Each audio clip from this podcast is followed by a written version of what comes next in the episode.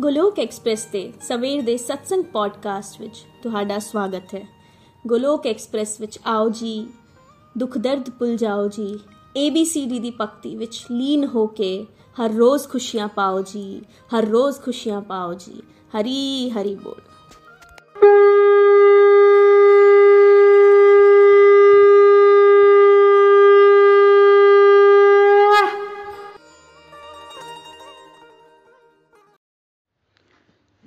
श्री कृष्ण चैतन्य प्रभु नित्यानंदा, श्री अद्वैत गदाधर श्री वासादि, घोर भक्त बिंदा Hare Krishna Hare Krishna Krishna Krishna, Hare Hare Hare Ram Hare Ram Hare Ram Ram Ram, Hare Hare.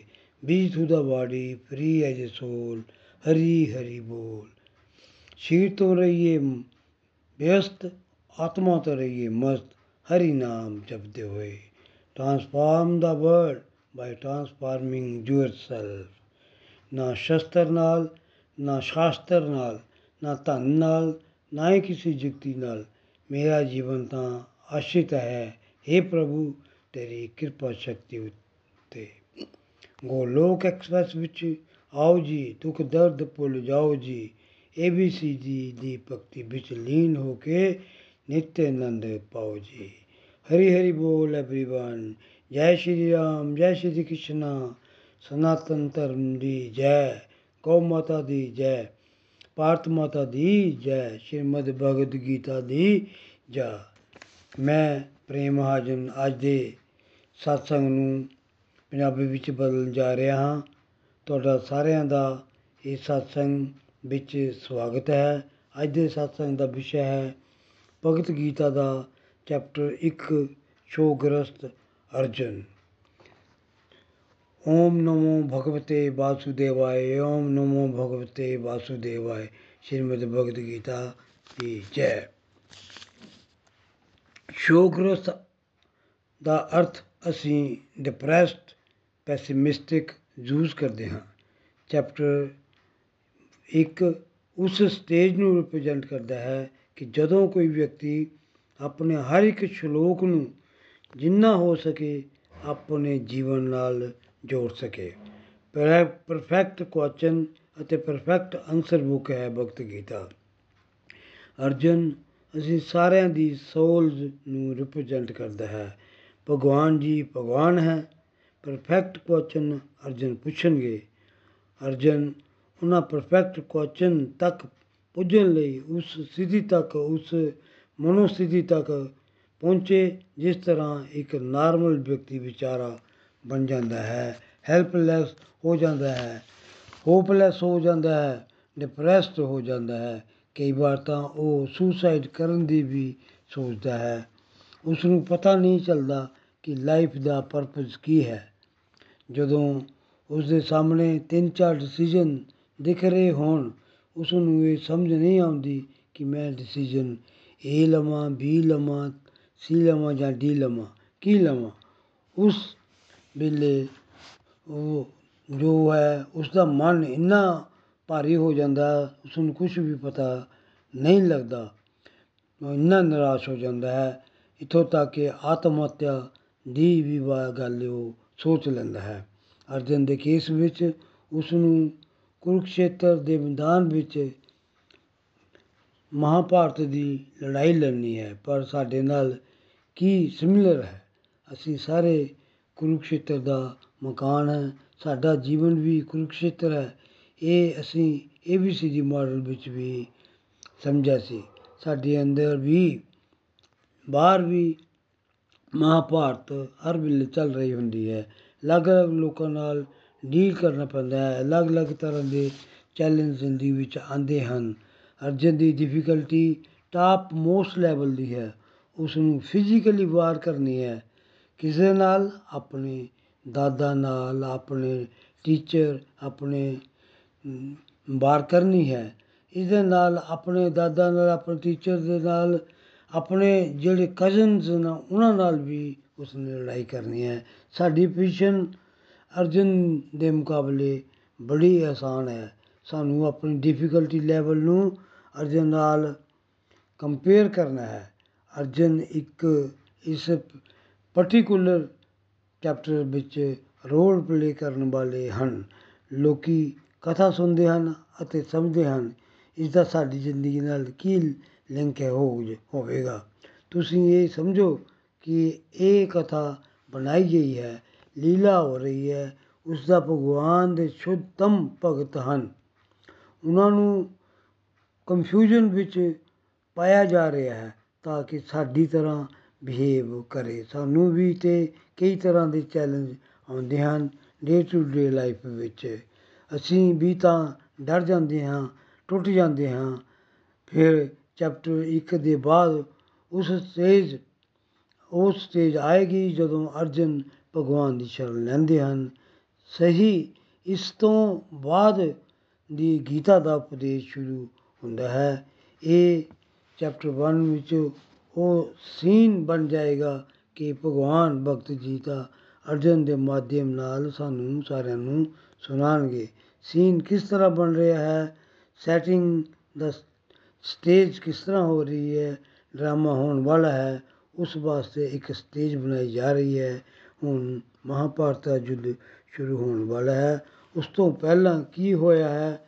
ਅਸੀਂ ਇਸ ਨੂੰ ਸ਼ਲੋਕਾਂ ਦੇ ਰਾਹੀਂ ਸਮਝਦੇ ਹਾਂ। ਸ਼ਲੋਕ 1 ਤਿਤਰਾਸ਼ਟਰ ਦੇ ਨੇ ਸੰਜੇ ਨੂੰ ਪੁੱਛਿਆ ਕਿ ਯੁੱਧ ਦੀ ਇੱਛਾ ਰੱਖਣ ਵਾਲੇ ਮੇਰੇ ਪੁੱਤਰ ਅਤੇ ਪਾਂਡੂ ਦੇ ਪੁੱਤਰਾਂ ਨੇ ਧਰਮ ਖੇਤਰ, ਕੁਰੂਕਸ਼ੇਤਰ ਵਿੱਚ ਇਕੱਠੇ ਹੋ ਕੇ ਕੀ ਕੀਤਾ?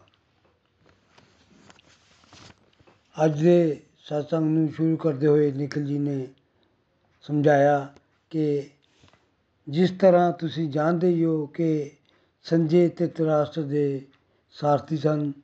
ਸੰਜੇ ਨੂੰ ਵੇਦਵਿਆਸ ਜੀ ਨੇ ਦਿਵਯ ਦ੍ਰਿਸ਼ਟੀ ਦਿੱਤੀ ਸੀ। ਯੁੱਧ ਦੇਖ ਕੇ ਸੰਜੇ ਧ੍ਰਿਤਰਾਸ਼ਟਰ ਨੂੰ ਲੜਾਈ ਦਾ ਹਾਲ ਸੁਣਾ ਰਿਹਾ ਹੈ, ਕਿਉਂਕਿ ਧ੍ਰਿਤਰਾਸ਼ਟਰ ਨੇ ਕਿਹਾ ਕਿ ਮੈਨੂੰ ਨਹੀਂ ਚਾਹੀਦੀ ਦਿਵਯ ਦ੍ਰਿਸ਼ਟੀ, ਕਿਉਂਕਿ ਚਾਹੇ ਇਸ ਇਸ ਤਰ੍ਹਾਂ ਦੇ, ਚਾਹੇ ਉਸ ਤਰਫ ਦੇ ਜੇ ਮਰਨ ਤਾਂ ਸਾਰੇ ਆਪਣੇ ਹੀ, ਇਸ ਕਰਕੇ ਮੈਂ, ਮੈਨੂੰ ਦਿਵਯ ਦ੍ਰਿਸ਼ਟੀ ਨਹੀਂ ਚਾਹੀਦੀ, ਕਿਉਂਕਿ ਮੈਂ ਨਹੀਂ ਦੇਖਣਾ ਚਾਹੁੰਦਾ, ਉਹ- ਉਹਨਾਂ ਨੂੰ ਮਰਦਿਆਂ ਹੋਇਆਂ। ਖੂਨ ਖਰਾਬਾ ਮੈਂ ਨਹੀਂ ਦੇਖਣਾ ਚਾਹੁੰਦਾ। ਤੇ ਉਹ ਸੰਜੇ ਕੋਲੋਂ ਪੁੱਛ ਰਹੇ ਹਨ ਕੀ ਹੋਇਆ ਜਦੋਂ ਉਹ ਇਕੱਠੇ ਹੋਏ ਹਨ, ਧਰਮ ਖੇਤਰ, ਕੁਰੂਕਸ਼ੇਤਰ ਵਿੱਚ। ਵੇ- ਸਾਡੇ ਜੀ- ਇਹੀ ਕੁਰੂਕਸ਼ੇਤਰ ਵਿੱਚ ਵੀ ਸਾਡਾ ਜੀਵਨ ਵੀ ਇਸ ਤਰ੍ਹਾਂ ਦਾ ਹੈ। ਇਹੀ ਸਾਡਾ ਕੁਰੂਕਸ਼ੇਤਰ ਧਰਮ ਖੇਤਰ ਹੈ। ਜਦੋਂ ਪਾਂਡੂ ਪੁੱਤਰ ਅਤੇ ਮੇਰੇ ਪੁੱਤਰ ਇਕੱਠੇ ਹੋਏ ਹਨ, ਤਾਂ ਉਹਨਾਂ ਨੇ ਕੀ ਕੀਤਾ? ਧਿਤਰਾਸ਼ਟਰ ਸੰਜੇ ਕੋਲੋਂ ਇਹ ਜਾਣਨਾ ਚਾਹੁੰਦੇ ਹਨ। ਸ਼ਲੋਕ 2 ਸੰਜੇ ਨੇ ਕਿਹਾ, ਪਾਂਡਵ ਸੈਨਾ ਦਾ ਨਿਰੀਖਣ ਕਰਨ ਤੋਂ ਬਾਅਦ ਰਾਜਾ ਦਰਜੋਧਨ ਆਪਣੇ ਗੁਰੂ ਦਰੋਣਾਚਾਰਿਆ ਨੂੰ ਬੋਲਿਆ। ਸੰਜੇ ਨੇ ਕਿਹਾ, ਜਦੋਂ ਨਿਰੀਖਣ ਕੀਤਾ ਦਰਜੋਧਨ ਨੇ, ਕਿਉਂਕਿ ਕੋਈ ਵੀ ਰਾਜਾ ਹੋਵੇ ਜਦੋਂ ਲੜਾਈ ਹੁੰਦੀ ਹੈ ਤਾਂ ਉਹਦਾ ਨਿਰੀਖਣ ਕਰਦਾ ਹੈ। ਉਸ ਦੇ ਬਾਅਦ ਰਾਜਾ ਦਰਜੋਧਨ ਨੇ ਆਪਣੇ ਗੁਰੂ ਦਰੋਣਾਚਾਰਿਆ ਨੂੰ ਕੀ ਕਿਹਾ, ਅੱਗੇ ਦੇਖਦੇ ਹਾਂ। ਸ਼ਲੋਕ 10 ਭੀਸ਼ਮ ਪਤਾਮਾ ਦੇ ਸੈਕਸ਼ਨ ਵਿੱਚ ਰਹਿੰਦੇ ਹੋਏ ਸਾਡੀ ਸੈਨਾ ਬਹੁਤ ਬਲਵਾਨ ਹੈ ਅਤੇ ਭੀਮ ਦੁਆਰਾ ਰਕਸ਼ਿਤ ਪਾਂਡਵਾਂ ਦੀ ਸੈਨਾ ਦਾ ਬਲ ਸੀਮਤ ਹੈ। ਤੋ ਦੇਖिए ਦਰਜੋਧਨ ਇਸ ਨੂੰ ਰਿਪਰੈਜ਼ੈਂਟ ਕਰ ਰਿਹਾ ਹੈ, ਕਰਦਾ ਹੈ। ਕੀ ਕਰਦਾ ਹੈ? ਉਸ ਦੀ ਸੋਚ ਨਾਸਤਿਕ ਹੈ। ਹੰਕਾਰੀ ਵਿਅਕਤੀ ਨੂੰ ਜਿਹੜਾ ਭਗਵਾਨ ਦੀ ਸੱਤਾ ਨੂੰ ਠੁਕਰਾ ਜਾਂਦਾ ਹੈ, ਭਗਵਾਨ ਖੁਦ ਜਾਂਦੇ ਹਨ ਕਿ ਚਲੋ ਪੰਜ ਗਾਂ ਵੀ ਦੇ ਦਿਓ ਪ੍ਰੋਬਲਮ ਹੱਲ ਹੋ ਜਾਏਗੀ ਪਰ ਅਮ, ਦੁਰਯੋਧਨ ਨਹੀਂ ਮੰਨਦਾ। ਫਿਰ ਵੀ ਉਹ ਕੀ ਕਰਦਾ ਹੈ? ਭਗਵਾਨ ਨੂੰ ਬੰਦੀ ਬਣਾਉਣ ਦਾ ਯਤਨ ਕਰਦਾ ਹੈ। ਭਗਵਾਨ ਉਸ ਵੇਲੇ ਵੀ ਆਪਣਾ ਵਿਰਾਟ ਰੂਪ ਦੁਰਯੋਧਨ ਨੂੰ ਦਿਖਾਉਂਦੇ ਹਨ। ਉਸ ਵੇਲੇ ਵੀ ਉਸ ਨੂੰ ਇਹੀ ਲੱਗਦਾ ਹੈ ਕਿ ਕੋਈ ਮਾਇਆ ਵੀ ਹੋਏਗਾ। ਦੁਰਯੋਧਨ ਕੀ ਕਹਿ ਰਿਹਾ ਹੈ? ਕਿ ਭੀਮ ਭੀਸ਼ਮ ਪਿਤਾਮਾ ਦੇ ਸੰਖੇਪ ਵਿੱਚ ਅਸੀਂ ਸਾਡੀ ਸੈਨਾ ਤਾਂ ਵੱਡੀ ਹੈ ਅਤੇ ਬਲੀ ਬਲਵਾਨ ਹੈ। ਮਤਲਬ ਹੰਕਾਰੀ ਵਿਅਕਤੀ ਨੂੰ ਕੀ ਲੱਗਦਾ ਹੈ ਕਿ ਸਾਡੀ ਲਾਈਫ ਤਾਂ ਵਧੀਆ ਹੈ ਗ੍ਰੇਟ ਹੈ ਅਤੇ ਭੀਸ਼ਮ ਪਿਤਾਮਾ ਦੇ ਸਮਰਥਨ ਦੇ ਨਾਲ ਸਾਡੇ ਨਾਲ ਹੈ। ਉਹਨਾਂ ਨੂੰ ਉਹਨਾਂ ਨੂੰ ਅੱਜ ਤੱਕ ਕਿਸੇ ਨੇ ਹਰਾਇਆ ਨਹੀਂ ਅਤੇ ਦੂਸਰੇ ਪਾਸੇ ਜੇ ਅਰਜਨ ਦੇ ਨਾਲ ਸਾਰਥੀ ਰੂਪ ਵਿੱਚ ਭਗਵਾਨ ਸ਼੍ਰੀ ਕ੍ਰਿਸ਼ਨ ਹਨ, ਪਰ ਨਾਸਤਿਕ ਵਿਅਕਤੀ ਭਗਵਾਨ ਦੀ ਹੋਂਦ ਨੂੰ ਸਵੀਕਾਰ ਨਹੀਂ ਕਰਦਾ। ਉਸ ਦਾ ਮਨ ਹੈ ਕਿ ਸ਼੍ਰੀ ਕ੍ਰਿਸ਼ਨ ਤਾਂ ਨਿਹੱਤੇ ਹਨ, ਉਹ ਮੇਰਾ ਕੀ ਵਿਗਾੜ ਲੈਣਗੇ? ਭੀਮ ਨੂੰ ਉਹ ਕਿਉਂ ਇਨਕਲੂਡ ਕਰ ਰਿਹਾ ਹੈ? ਕਿਉਂਕਿ ਭੀਮ ਹੱਟਾ ਘਟਾ ਸੀ, ਜਿਹੜੇ ਹੰਕਾਰੀ ਵਿਅਕਤੀ ਹੁੰਦੇ ਹਨ, ਉਹਨਾਂ ਦੀ ਸੋਚ ਕੈਸੀ ਹੈ? ਉਹ ਜੇ ਸੂਖਸ਼ਮ ਤੱਤਵ ਵਿੱਚ ਅਧਿਆਤਮਿਕ ਸ਼ਕਤੀ ਨੂੰ ਸਮਝਦੇ ਹਨ ਜਾਂ ਜੋ ਦਿਖਦਾ ਹੈ ਬਾਹਰ ਤੋਂ ਬੜਾ ਸਟਰੋਂਗ ਕਹਿੰਦੇ ਹਨ ਕਿ ਜੋ ਦਿਖਦਾ ਹੈ ਉਹ ਵਿਕਦਾ ਹੈ। ਦੁਰਯੋਧਨ ਕਿਸ ਨੂੰ ਹਾਈਲਾਈਟ ਕਰ ਰਿਹਾ ਹੈ? ਭੀਮ ਨੂੰ। ਪਰ ਕਿਸ਼ਨ ਨੂੰ ਨਹੀਂ ਨਹੀਂ ਇਹ ਲੱਭਦਾ ਕਿ ਉਹਨਾਂ ਦੇ ਨਾਲ ਭਗਵਾਨ ਕ੍ਰਿਸ਼ਨ ਦੀ ਹਨ। ਉਹਨਾਂ ਦੀ ਸੋਚ ਜਿਹੜੀ ਹੈ ਉਹ ਹੰਕਾਰੀ ਵਿਅਕਤੀ ਵਾਲੀ ਹੈ। ਸਮਝਦੇ ਹਨ, ਅਸੀਂ ਤਾਂ ਜਿੱਤ ਹੀ ਜਾਣਾ ਹੈ। ਉਸ ਨੂੰ ਕੀ ਲੱਗ ਰਿਹਾ ਹੈ? ਸਾਡੀ ਸੈਨਾ ਬਹੁਤ ਸਟਰੋਂਗ ਹੈ। ਸਾਡੇ ਨਾਲ ਭੀਸ਼ਮ ਪਿਤਾਮਾ ਵੀ ਹਨ, ਕਿਉਂਕਿ ਉਹਨਾਂ ਨੂੰ ਅੱਜ ਤੱਕ ਕੋਈ ਕਿਸੇ ਨੇ ਹਰਾਇਆ ਨਹੀਂ।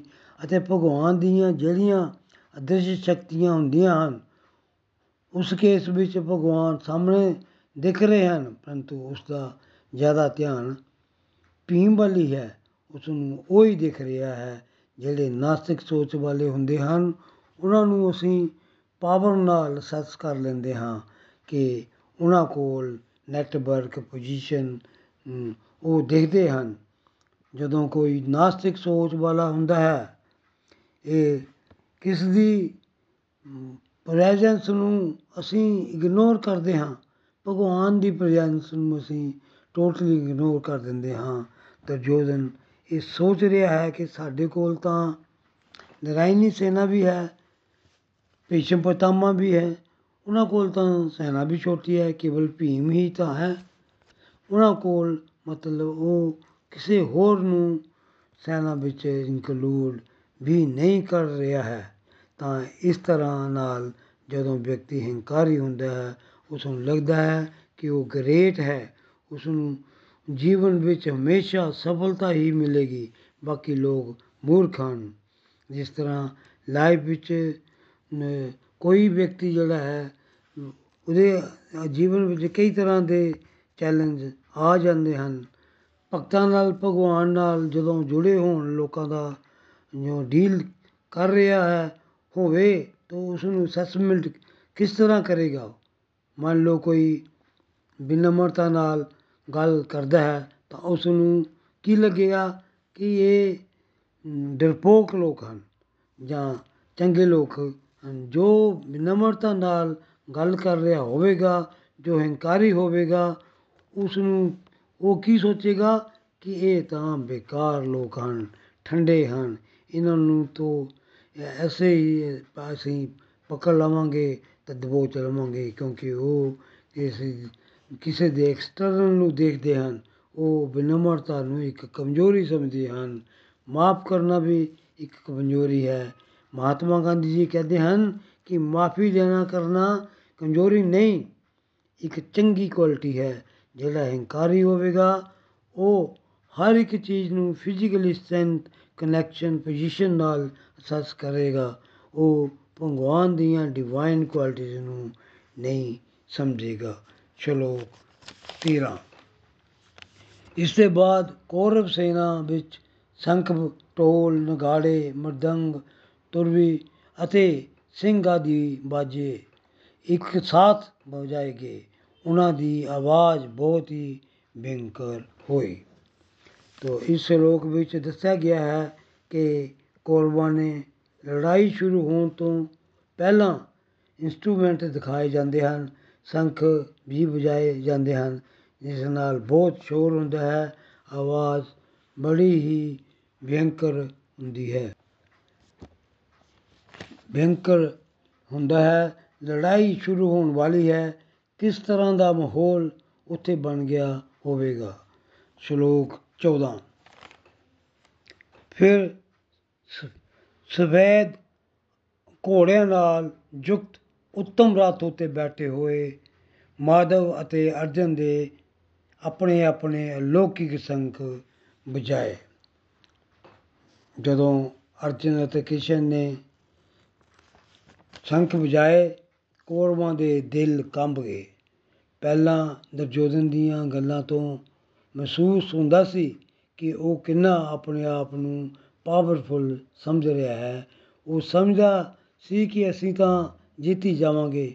ਸਾਡੇ ਪਾਸੇ ਤਾਂ ਭੀਸ਼ਮ ਪਿਤਾਮਹ ਹਨ ਦੂਜੇ ਪਾਸੇ ਭੀਮ ਤਾਂ ਸਿਰਫ ਭੀਮ ਹੀ ਹੈ ਉਸ ਦਾ ਬਲ ਸੀਮਤ ਹੈ। ਹੁਣ ਕੀ ਦੱਸ ਰਹੇ ਹਨ? ਸ਼ੰਖ ਵੱਜਣ ਉੱਤੇ ਡਰ ਕਿਸ ਨੂੰ ਲੱਗ ਰਿਹਾ ਹੈ? ਜਦੋਂ ਭਗਵਾਨ ਸ਼੍ਰੀ ਕ੍ਰਿਸ਼ਨ ਦਾ ਅਰਜਨ ਨੇ ਸ਼ੰਖ ਵਜਾਏ ਤਾਂ ਅ, ਉਹਨਾਂ ਨੂੰ ਸੁਪਰ ਡਰ ਲੱਗ ਰਿਹਾ ਹੈ। ਦੁਰਯੋਧਨ ਅਤੇ ਉਸਦੇ ਭਰਾਵਾਂ ਨੂੰ ਇਸ ਦਾ ਕਾਰਨ ਹੈ ਕਿ ਜੋ ਸੰਸਾਰੀ ਵਿਅਕਤੀ ਹੁੰਦੇ ਹਨ, ਜਿਸ ਤਰ੍ਹਾਂ ਉਹ ਗੱਲਾਂ ਕਰਦੇ ਹਨ, ਹਾਰਸ਼ਲੀ, ਹੰਕਾਰੀ, ਸਟਰੋਂਗਲੀ, ਉਹ ਲੋਕ ਸਟਰੋਂਗ ਨਹੀਂ ਹੁੰਦੇ। ਜੋ ਵੀ ਗਲਤ ਕੰਮ ਕਰ ਰਿਹਾ ਹੈ, ਉਲਟੇ ਕੰਮ ਕਰ ਰਿਹਾ ਹੈ, ਪਰਮਾਤਮਾ ਸਭ ਦੇ ਅੰਦਰ ਹੈ। ਜੈਸੇ ਹੀ ਭਗਵਾਨ ਆਪ ਦੇ ਰਸਤੇ ਉੱਤੇ ਚੱਲਦੇ ਹਨ, ਤਾਂ ਭਗਵਾਨ ਤੁਹਾਨੂੰ ਨਿਰਭਰਤਾ ਦਿੰਦੇ ਹਨ। ਨਿਰਭੈਤਾ ਦਿੰਦੇ ਹਨ। ਅ, ਅੰਦਰੋਂ ਅਮ, ਜਿਹੜੀ ਤਾਕਤ ਜਿਹੜੀ ਹੈ ਉਹ ਦਿੰਦੇ ਹਨ। ਪਰ ਜਿਹੜੇ ਉਲਟੇ ਕੰਮ ਕਰ ਰਹੇ ਹੁੰਦੇ ਹਨ ਤਾਂ ਭਗਵਾਨ ਤੁਹਾਨੂੰ ਬਾਰ-ਬਾਰ ਸਮਝਾ ਰਹੇ ਹਨ ਤੁਸੀਂ ਨਹੀਂ ਮੰਨ ਰਹੇ ਹੋ ਤਾਂ ਅੰਦਰ ਤੋਂ ਤੁਹਾਡਾ ਡਰ ਜਿਹੜਾ ਹੈ ਉਹ ਵੱਧ ਜਾਵੇਗਾ। ਹਰ ਚੀਜ਼ ਤੋਂ ਡਰੋਗੇ ਤੁਸੀਂ ਕਿਉਂਕਿ ਪਰਮਾਤਮਾ ਤੁਹਾਨੂੰ ਦੱਸ ਰਹੇ ਹਨ ਕਿ ਤੁਸੀਂ ਗਲਤ ਰਸਤੇ ਉੱਤੇ ਹੋ ਕੇ ਅੰਦਰੋਂ ਬਹੁਤ ਸਾਰਾ ਡਰ ਤੁਹਾਨੂੰ ਲੱਗੇਗਾ ਪਰ offence is the best defence ਬਹੁਤ ਸਾਰੇ ਲੋਕ ਅੰਦਰੋਂ ਡਰਪੋਕ ਹੁੰਦੇ ਹਨ ਡਰੇ ਹੋਏ ਹੁੰਦੇ ਹਨ ਪਰ ਉਹ ਉਲਟੇ ਕੰਮ ਕਰਦੇ ਹਨ ਪਰ ਬਾਹਰੋਂ ਉਹ- ਉਹ ਇਸ ਤਰ੍ਹਾਂ ਦਾ ਦਿਖਾਵਾ ਕਰਦੇ ਹਨ ਕਿ ਉਹ ਬਹੁਤ ਹੀ ਜ਼ਿਆਦਾ ਸਟਰੋਂਗ ਹਨ। ਹਮ, ਤਾਂ ਕਿ ਆਸ-ਪਾਸ ਦੇ ਲੋਕੀ ਉਹਨਾਂ ਕੋਲੋਂ ਡਰਨ ਉਹਨਾਂ ਨੂੰ ਪਹਿਚਾਨ ਪਾਉਣ।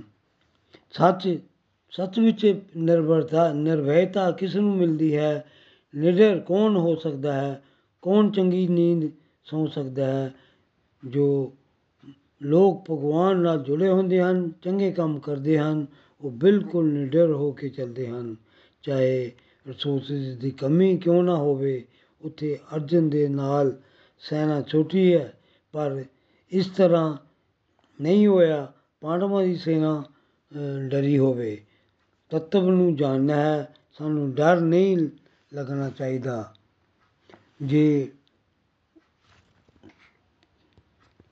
ਜੇ ਅਜੇ ਵੀ ਡਰ ਲੱਗ ਰਿਹਾ ਹੈ ਤਾਂ ਸਮਝੋ ਅਜੇ ਵੀ ਸਾਡਾ ਭਗਵਾਨ ਨਾਲ ਕਨੈਕਸ਼ਨ ਵੀਕ ਹੈ। ਜਿਹੜੇ ਭਗਵਾਨ ਨਾਲ ਡੀਪਲੀ ਜੁੜੇ ਹੋਏ ਹੁੰਦੇ ਹਨ ਉਹਨਾਂ ਨੂੰ ਡਰ ਨਹੀਂ ਲੱਗਦਾ। ਜੇ ਡਰ ਲੱਗ ਰਿਹਾ ਹੈ ਤਾਂ ਸਮਝੋ ਸਾਡਾ ਅਜੇ ਸਤਸੰਗ ਸਾਧਨਾ ਸੇਵਾ ਸਦਾਚਾਰ ਵਿੱਚ ਕੁਝ ਤਾਂ ਗੜਬੜ ਹੈ। ਜਾਂ ਮੈਂ ਬਾਹਰ ਤੋਂ ਤਾਂ ਡਿਵੋਸ਼ਨ ਕਰ ਰਿਹਾ ਹਾਂ, ਪਰ ਅੰਦਰੋਂ ਕਨੈਕਸ਼ਨ ਸੰਸਾਰ ਨਾਲ ਜੁੜਿਆ ਹੋਇਆ ਹੈ। ਤਾਂ ਜਦੋਂ ਤੁਸੀਂ ਗਲਤ ਟਰੈਕ ਉੱਤੇ ਚਲੇ ਜਾਂਦੇ ਹੋ ਉਸ ਦਾ ਰਿਜ਼ਲਟ ਸਾਨੂੰ ਕੀ ਮਿਲਦਾ ਹੈ? ਅੰਦਰੋਂ ਡਰ ਰਹਿੰਦਾ ਹੈ। ਚਾਹੇ ਸਾਡੇ ਕੋਲ ਪੈਸੇ ਜ਼ਿਆਦਾ ਵੀ ਹੋਣ, ਚਾਹੇ ਤੁਹਾਨੂੰ ਵੱਡੇ ਵੱਡੇ ਮਿਨਿਸਟਰ ਨਾਲ ਤੁਹਾਡੀ ਜਾਣ ਪਛਾਣ ਵੀ ਹੋਵੇ ਤੁਹਾਡੇ ਕੋਲ ਬਹੁਤ ਸਾਰੀ ਪ੍ਰਾਪਰਟੀ ਹੋਵੇ ਇਟ ਡਜ਼ ਨਾਟ ਮੈਟਰ ਇਹਦਾ ਕੋਈ ਮਤਲਬ ਨਹੀਂ ਹੁੰਦਾ। ਬਚਪਨ ਤੋਂ ਅਸੀਂ ਇਹੋ ਸਿੱਖਿਆ ਹੈ ਕਿ ਸਾਡੇ ਕੋਲ ਪ੍ਰਾਪਰਟੀ ਪੋਜੀਸ਼ਨ ਕੁਝ ਸਟਰੋਂਗ ਲੋਕੀ ਸਾਨੂੰ ਜਾਣਦੇ ਹੋਣਗੇ ਤਾਂ ਅਸੀਂ ਜੀਵਨ ਵਿੱਚ ਸੈੱਟ ਹੋ ਜਾਵਾਂਗੇ। ਇਸ ਨੂੰ ਪੋਲੂਟਡ ਇੰਟੈਲੀਜੈਂਸ ਕਹਿੰਦੇ ਹਨ।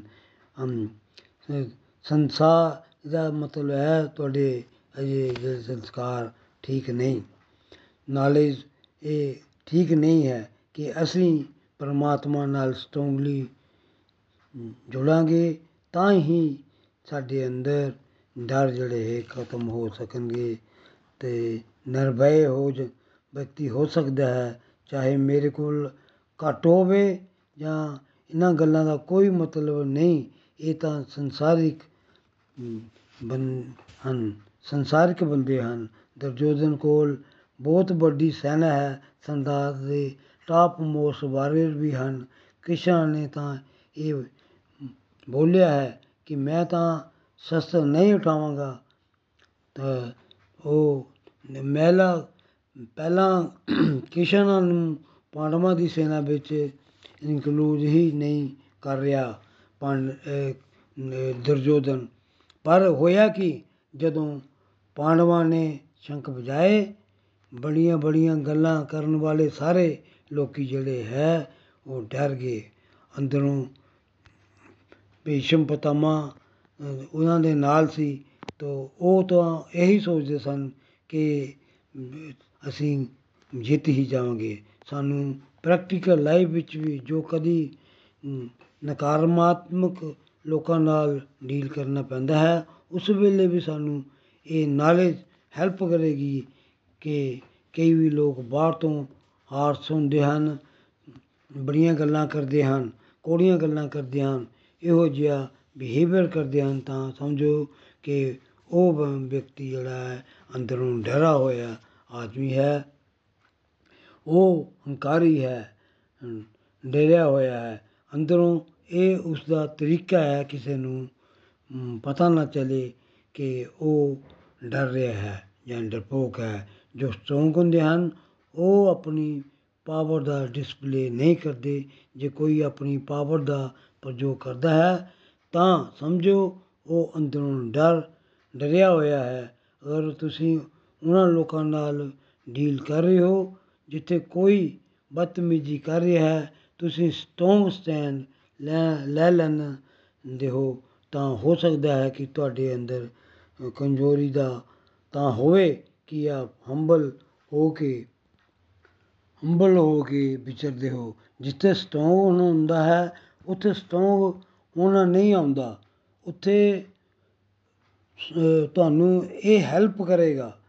ਅਗਰ ਤੁਹਾਡੇ ਅੰਦਰ ਇਹ ਕਮਜ਼ੋਰੀ ਆ ਗਈ ਹੈ ਤਾਂ ਇੱਕ ਬੜੇ ਸਮਝੋ ਕਿ ਸਟਰੋਂਗ ਹੋਣ ਦੀ ਤੁਹਾਨੂੰ ਜ਼ਰੂਰਤ ਹੈ। ਅੰਦਰ ਤੋਂ ਸਟਰੋਂਗ ਜੋ ਹੋ ਜਾਂਦਾ, ਉਹ ਕਦੀ ਡਰਦਾ ਨਹੀਂ। ਅਤੇ ਇਹਨਾਂ ਦਾ ਬਿਹੇਵੀਅਰ ਇਸ ਤਰ੍ਹਾਂ ਦਾ ਹੁੰਦਾ ਹੈ, ਸੱਚ ਦੇਖੋ ਕਿ ਜਿਹੜੇ ਲੋਕ ਭਗਵਾਨ ਨਾਲ ਜੁੜੇ ਹੁੰਦੇ ਹਨ, ਉਹ ਹਮੇਸ਼ਾ ਸਾਰੀਆਂ ਨਾਲ ਪਿਆਰ ਨਾਲ ਗੱਲ ਕਰਦੇ ਹਨ। ਜੇ ਤੁਸੀਂ ਇਸ ਟਰ- ਐਸੇ ਟਰੈਕ ਵਿੱਚ ਫਸ ਗਏ, ਜਾਓਗੇ ਤਾਂ ਇਸ ਸ਼ਲੋਕ ਨੂੰ ਯਾਦ ਰੱਖਣਾ ਹੈ ਕਿ ਉਹ ਡਰੇ ਹੋਏ ਹਨ ਅੰਦਰੋਂ। ਹੁਣੇ ਮੈਨੂੰ ਧਰਮ ਵਾਸਤੇ ਸਟੈਂਡ ਲੈਣਾ ਜ਼ਰੂਰੀ ਹੈ। ਤੁਸੀਂ ਭਗਵਾਨ ਸ਼੍ਰੀ ਕ੍ਰਿਸ਼ਨ ਨੂੰ ਯਾਦ ਕਰ ਸਕਦੇ ਹੋ। ਉਸ ਵੇਲੇ ਤੁਸੀਂ ਨਰਸਿੰਘ ਭਗਵਾਨ ਨੂੰ ਯਾਦ ਕਰ ਸਕਦੇ ਹੋ ਕਿ ਮੈਂ ਇਸ ਨੈਗੇਟਿਵਿਟੀ ਵਿੱਚ ਫਸਣਾ ਤਾਂ ਨਹੀਂ ਚਾਹੁੰਦਾ। ਮੈਨੂੰ ਇੰਨੀ ਸਮਰੱਥਾ ਦਿਓ ਕਿ ਮੈਂ ਇਹਨਾਂ ਨਾਲ ਡੀਲ ਕਰ ਸਕਾਂ। ਸ਼ਲੋਕ 20 ਉਸੇ ਬਾਅਦ ਦੇ ਹੇ ਰਾਜਨ, ਆਪਣੇ ਪੁੱਤਰਾਂ ਨੂੰ ਆਪਣੇ ਸਾਹਮਣੇ ਬਹੁਤ ਰਚਨਾ ਵਿੱਚ ਖੜੇ ਦੇਖ, ਕਪਿ ਦਜ ਰਥ ਵਾਲੇ ਅਰਜਨ ਆਪਣਾ ਧਨੁਸ਼ ਉਠਾ ਕਰ ਬਾਣ ਚਲਾਏ, ਚਲਾਣੇ ਵਾਸਤੇ ਤਤਪਰ ਦਿਖੇ ਅਤੇ ਇਸ਼ੀਕੇਸ਼ ਨੂੰ ਇਹ ਬਚਨ ਵੀ ਬੋਲੇ। ਸਾਰਿਆਂ ਨੂੰ ਦੇਖ ਰਹੇ ਹੈ ਅਰਜਨ। ਕਪਿਧਵਜ ਰਥ ਜੋ ਕਿ ਭਗਵਾਨ ਕ੍ਰਿਸ਼ਨ ਅਤੇ ਅਰਜਨ ਦਾ ਰਥ ਹੈ। ਇਹ ਇਸ ਉੱਤੇ ਕੌਣ ਹੈ? ਹਨੂਮਾਨ ਜੀ ਪੂਰਾ ਪਾਵਰ ਬੈਕ ਦੇ ਰਹੇ ਹਨ। ਉਹ ਸਾਰਿਆਂ ਮ, ਨੂੰ ਨਹੀਂ ਦਿਖ ਰਹੇ। ਜਦੋਂ ਤੁਸੀਂ ਭਗਵਾਨ ਨਾਲ ਜੁੜੇ ਹੁੰਦੇ ਹੋ ਤਾਂ ਅਦ੍ਰਿਸ਼ ਪਾਵਰ ਹੁੰਦੀ ਹੈ। ਫਿਜ਼ੀਕਲੀ ਨਹੀਂ ਦਿਖ ਰਹੇ। ਬੜੀ ਵੱਡੀ ਪਾਵਰ ਹੁੰਦੀ ਹੈ। ਅਰਜਨ ਯੁੱਧ ਵਾਸਤੇ ਬਿਲਕੁਲ ਤਤਪਰ ਹਨ। ਇਸ ਚੈਪਟਰ ਵਿੱਚ ਸਾਨੂੰ ਸਮਝਣਾ ਹੈ ਕਿ ਮਨ ਕਿਸ ਤਰ੍ਹਾਂ ਪਲਟੀ ਮਾਰਦਾ ਹੈ। ਸ਼ਲੋਕ 22 ਸੌਰੀ ਸ਼ਲੋਕ 21 ਅਰਜਨ ਨੇ ਕਿਹਾ ਇਹ ਅਚੁੱਤ, ਮੇਰੇ ਰਥ ਨੂੰ ਦੋਨਾਂ ਸੈਨਾ ਦੇ ਵਿਚਕਾਰ ਲੈ ਚਲੋ। ਅਹ ਅਰਜਨ ਦੀ ਰਿਕ- ਕੀ ਰਿਕੁਐਸਟ ਕਰ ਰਿਹਾ ਹੈ? ਅਰਜਨ ਅਸੈਸਮੈਂਟ ਕਰਨਾ ਚਾਹੁੰਦਾ ਹੈ ਕਿ ਦੂਜੇ ਪਾਸੇ ਕੌਣ ਕੌਣ ਲੜਨ ਵਾਸਤੇ ਆਏ ਹਨ। ਪੂਰੀ ਅਮ, ਸੈਨਾ ਨੂੰ ਉਹ ਦੇਖਣਾ ਚਾਹੁੰਦਾ ਹੈ। ਮੇਰੇ ਰੱਥ ਨੂੰ ਇਸ ਕੇ ਵਿਚਕਾਰ ਵਿੱਚ ਲੈ ਚਲੋ। ਸ਼ਲੋਕ 22 ਜਿਸ ਤੇ ਮੈਂ ਇਸ ਰਣ ਭੂਮੀ ਵਿੱਚ ਖੜੇ ਹੋਏ ਯੁੱਧ ਦੇ ਇੱਛੁਕ ਸ਼ੂਰਵੀਰਾਂ ਨੂੰ ਦੇਖ ਸਕੂੰ ਜਿਨ੍ਹਾਂ ਨਾਲ ਮੈਨੂੰ ਯੁੱਧ ਕਰਨਾ ਹੈ। ਅਰਜਨ ਦੇਖਣਾ ਚਾਹੁੰਦਾ ਹੈ ਕਿ ਇਸ ਯੁੱਧ ਵਿੱਚ ਕਿਹੜੇ ਕਿਹੜੇ ਲੜਨ ਵਾਸਤੇ ਆਏ ਹੋਏ ਹਨ। ਸ਼ਲੋਕ 23 ਇਸ ਯੁੱਧ ਵਿੱਚ ਦੁਰਬੁੱਧੀ ਦੁਰਯੋਧਨ ਦਾ ਹਿੱਤ ਚਾਹਣ ਵਾਲੇ ਜਿਹੜੇ ਯੋਧਾ ਇੱਥੇ ਇਕੱਠੇ ਹੋਏ ਹਨ, ਮੈਂ ਉਹਨਾਂ ਨੂੰ ਦੇਖਣਾ ਚਾਹੁੰਦਾ ਹਾਂ। ਹੁਣ ਹੁਣ ਤੱਕ ਅਰਜਨ ਵਿੱਚ ਕਿਸੇ ਵੀ ਪ੍ਰਕਾਰ ਦੀ ਕੋਈ ਵੀ ਨਿਰਬਲਤਾ, ਦੁਰਬਲਤਾ ਨਹੀਂ ਦਿਖਾਈ ਦੇ ਰਹੀ। ਕੌਣ ਐਸੇ ਲੋਕ ਹਨ, ਕਿਹੜੇ ਲੋਕ ਹਨ ਜਿਹੜੇ ਦੁਰਬੁੱਧੀ, ਦੁਰਯੋਧਨ ਦੀ ਹੈਲਪ ਕਰਨ ਵਾਸਤੇ ਆਏ ਹਨ ਮੈਂ ਇਹਨਾਂ ਨੂੰ ਦੇਖਣਾ ਚਾਹੁੰਦਾ ਹਾਂ। ਆਂਦਾ ਹਾਂ, ਸ਼ਲੋਕ 24 ਸੰਜੇ ਨੇ ਕਿਹਾ, ਇਹ ਭਰਤਵੰਸ਼ੀ ਤੇ ਤਰਾਸ਼ਟ ਦੀ ਦੀ ਤਰ੍ਹਾਂ ਨੂੰ ਵੰਸ਼ ਵਿੱਚ ਕਰਨ ਵਾਲੇ ਅਰਜਨ ਦਾ ਐਸਾ ਕਹਿੰਦੇ ਉੱਤੇ ਸ਼੍ਰੀ ਕ੍ਰਿਸ਼ਨ ਨੇ ਉਸ ਉੱਤਮ ਰਥ ਨੂੰ ਦੋਨਾਂ ਦੇ ਅਮ, ਸੈਨਾਵਾਂ ਦੇ ਵਿਚਕਾਰ ਲੈ ਕੇ ਖੜਾ ਕਰ ਦਿੱਤਾ। ਦੂਜੀ ਵਾਰ ਸੁਣੋ ਸੰਜੇ ਨੇ ਕਿਹਾ हे ਭਰਤਵੰਸ਼ੀ ਤਿਤਰਾਸ਼ਟ ਨਿੰਦਰਾ ਨੂੰ ਵਸ਼ ਵਿੱਚ ਕਰਨ ਵਾਲੇ ਅਰਜਨ ਦਾ ਐਸਾ ਕਹਿੰਦੇ, ਕਹਿਣੇ ਉੱਤੇ ਸ਼੍ਰੀ ਕ੍ਰਿਸ਼ਨ ਨੇ ਇਸ ਉੱਤਮ ਰਥ ਨੂੰ ਦੋਨਾਂ ਸੈਨਾਵਾਂ ਦੇ ਵਿਚਕਾਰ ਲੈ ਕੇ ਖੜਾ ਕਰ ਦਿੱਤਾ।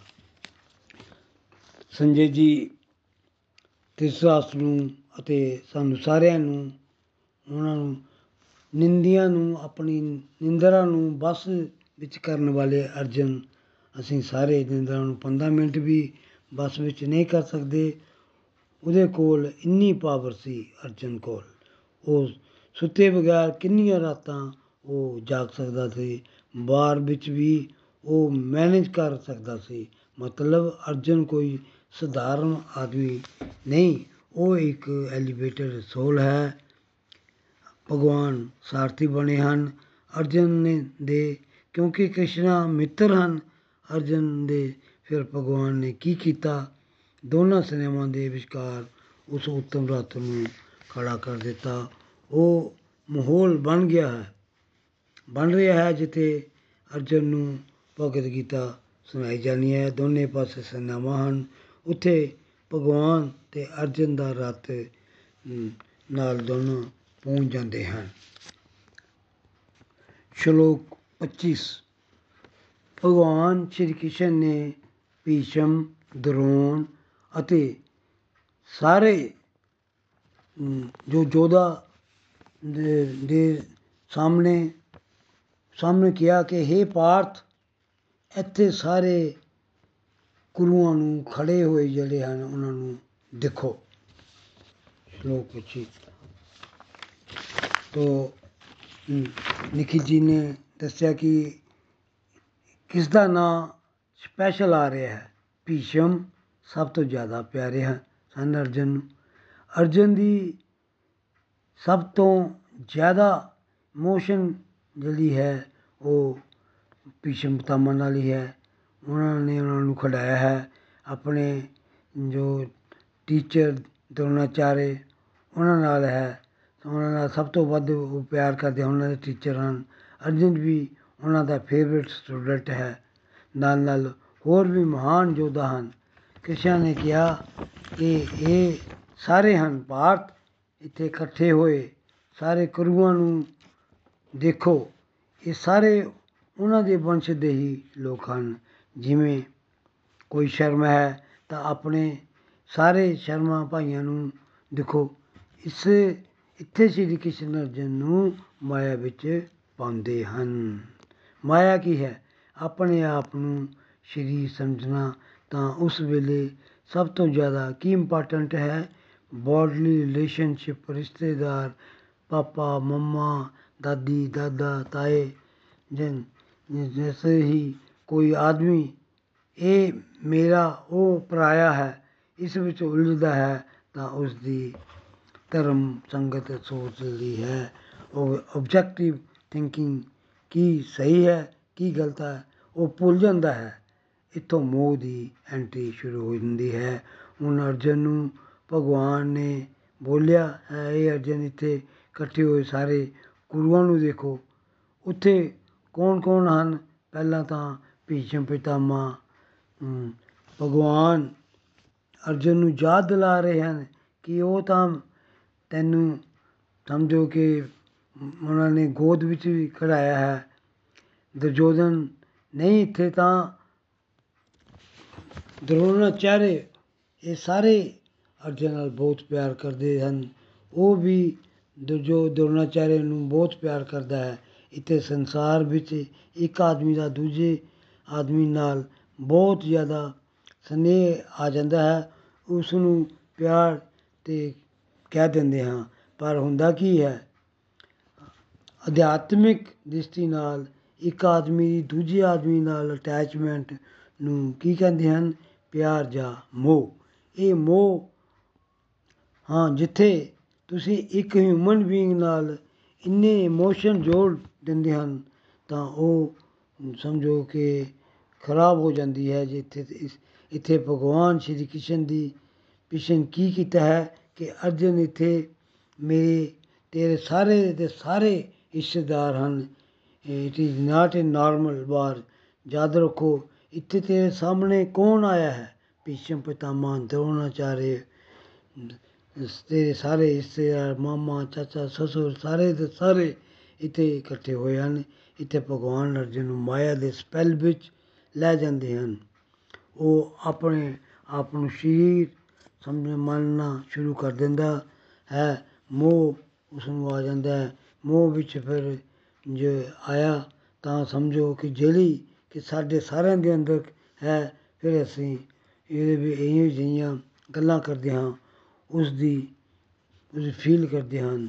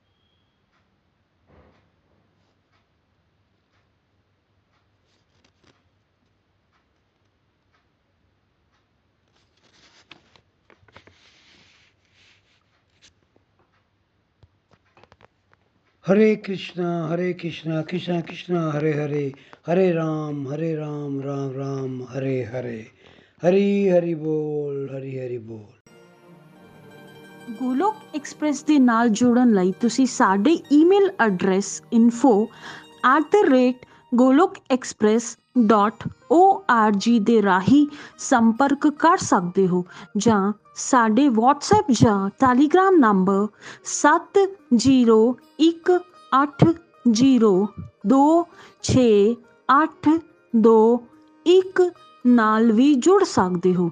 ਤੁਸੀਂ ਸਾਡੇ ਨਾਲ ਫੇਸਬੁੱਕ ਪੇਜ ਜਾਂ YouTube ਚੈਨਲ ਦੇ ਰਾਹੀਂ ਵੀ ਜੁੜ ਸਕਦੇ ਹੋ। ਹਰੀ ਹਰੀ ਬੋਲ।